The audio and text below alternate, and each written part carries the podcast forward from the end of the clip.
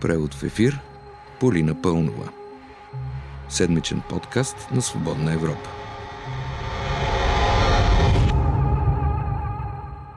Петък е, вие слушате превод в ефир, аз съм Полина Пълнова.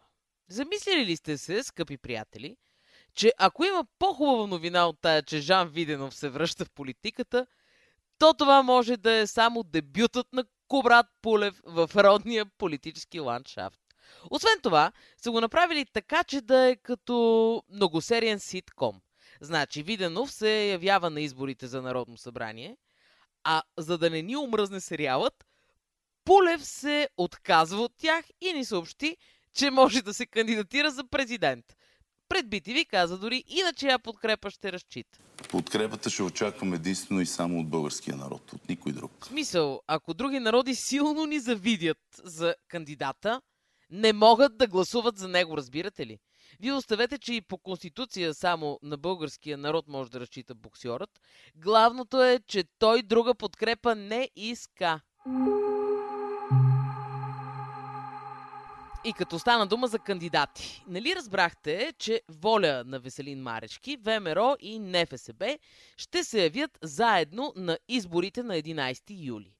И понеже тази патриотична новина е от съществено значение, ви предлагам да чуем как Марешки описа партньорите си Красимир Каракачанов и Валери Симеонов. Те са вкопчили във властта единствено само заради Делаверата. Коалиция Делавера. Ох, прощавайте, това е мнението на Марешки за ВМРО и за НФСБ, но през 2018 година изказано пред BTV.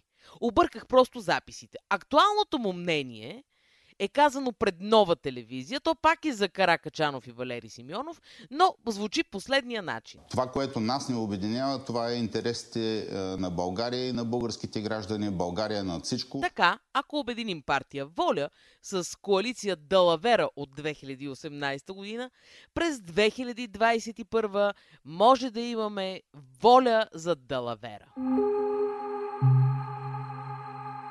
И още една коалиция в началото на седмицата Корнелия Нинова обяви голяма нова лява коалиция. По думите й, тази голяма коалиция, която допълва коалицията БСП за България. Утре ще започнем с АБВ. След това с а, Нормална България на къде. малко сметки. Голямата лява коалиция включва освен БСП, както стана ясно, АБВ на Георги Първанов и нормална държава, въпреки че госпожа Нинова я нарича нормална България, на Георги Кадиев. За АБВ на последните избори през април гласуваха точно 14 798 човека, а Кадиев с неговата нормална държава не се яви на избори.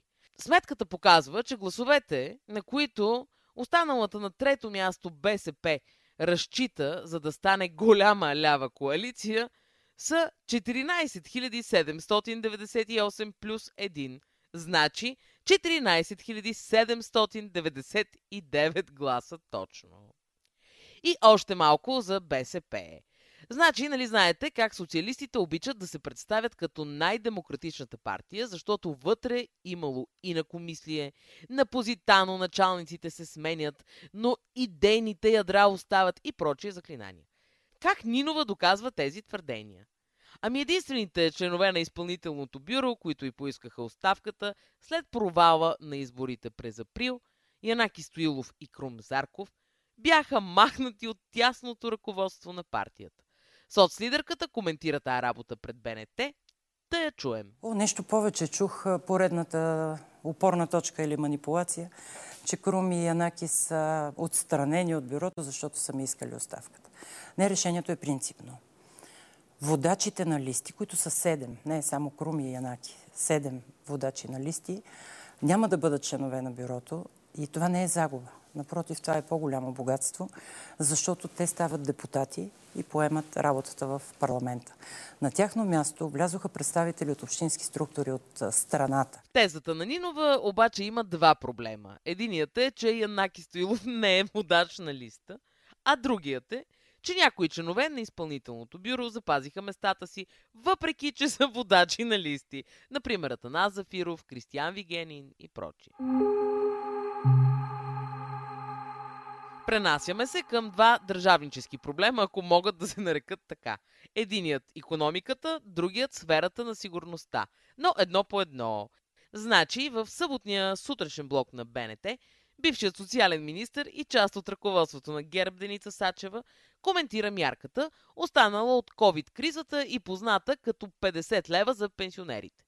До какъв извод стигна Сачева, само чуйте. Със сигурност тези 50 лева имаха и сериозно отражение върху, върху економиката на страната, защото пенсионерите не спестяват. Малко факти. Минималната пенсия в България е 300 лева, максималната е 1400. Да се чуди човек, защо тия пенсионери така веднага харчат, а не събират кюлчета в чекмеджетата си, например.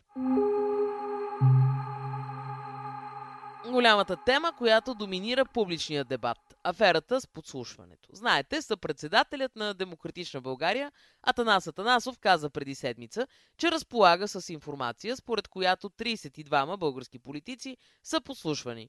Това потвърдиха и вътрешният министр Бойко Рашков и служебният премьер Стефан Янев. Та работа предизвика сутрешно раздразнение в ГЕРБ в събота. И така се стигна до ситуацията, в която партията реши да даде пресконференция. Любопитен детайл и трите национални телевизии прекъснаха предаванията си, за да излъчат размислите на ГЕРБ по тази животрептуща тема. Още по-любопитно, трите национални телевизии не прекъсват програмата си за пресконференции на други партии. Но все пак да се върнем на въпросната пресконференция. Излязаха Тома Биков и Даниел Митов, за да ни съобщят, че това са едни глупости, никой никъде не бил послушван и нямало факти за тази работа.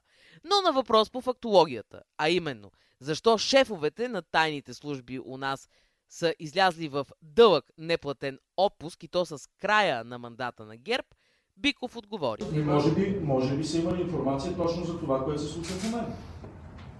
Може би точно за това. Е хубаво де, ако не са подслушвали политици, как са добили тази информация шефовете на служби? Инак Бойко Борисов сравни случващото се с 44-та година. Така е било 44-та година, аз съм се чудил как е станало, то точно е така е станало. Избили са елита на нацията и след това, айде 45 години комунизъм. Това в момента се опитват да направят, само че през задния вход.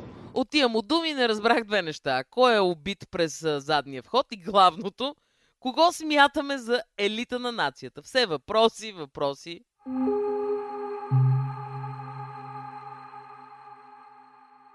Но иначе, версията на ГЕРБ, а и на самите шефове на служби, е, че последвалото уволнение на шефа на ДАНС е вследствие на разкриването на руски шпиони на територията на България.